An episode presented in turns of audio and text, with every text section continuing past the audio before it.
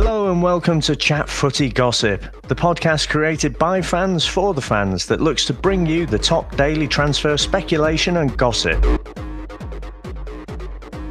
Real Madrid midfielder Mateo Kovacevic has reportedly turned down a move to Manchester United because he doesn't like the look of Jose Mourinho's tactics.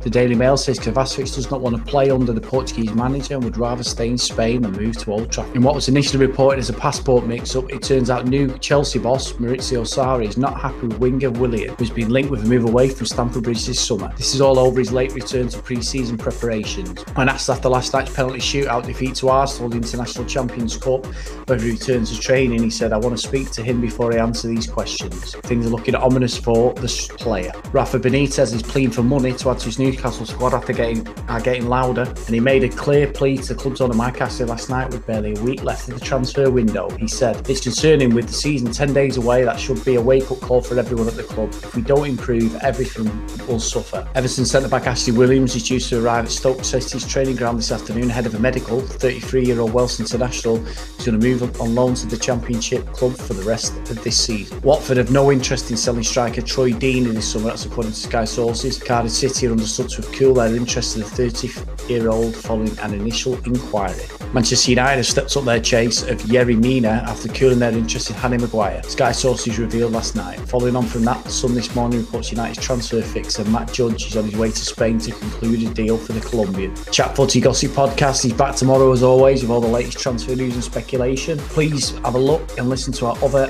podcasts available in the bio of this episode. Bit of a tongue twister, but you get the gist. I've been Chris Phelps. Take care. Bonjour. Bye bye.